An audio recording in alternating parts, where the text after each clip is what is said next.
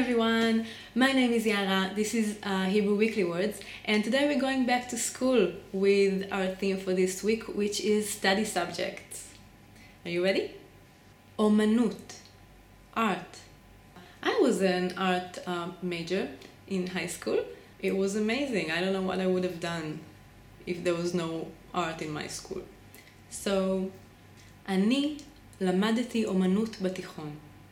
I studied art in high school. כימיה, chemistry. צריך להיות זהירים כשלומדים כימיה. You should be careful when learning chemistry. When I think of learning chemistry, I imagine a crazy professor with like, um, I don't know, all kinds of dangerous fluids that can explode, so I don't know. מדעי המחשב Computer Science. מדעי המחשב נשמע כמו נושא מסובך. Computer Science sounds like a complicated subject. Right? מתמטיקה. Math. אף פעם לא אהבתי מתמטיקה. I never liked math. But I respect people who do.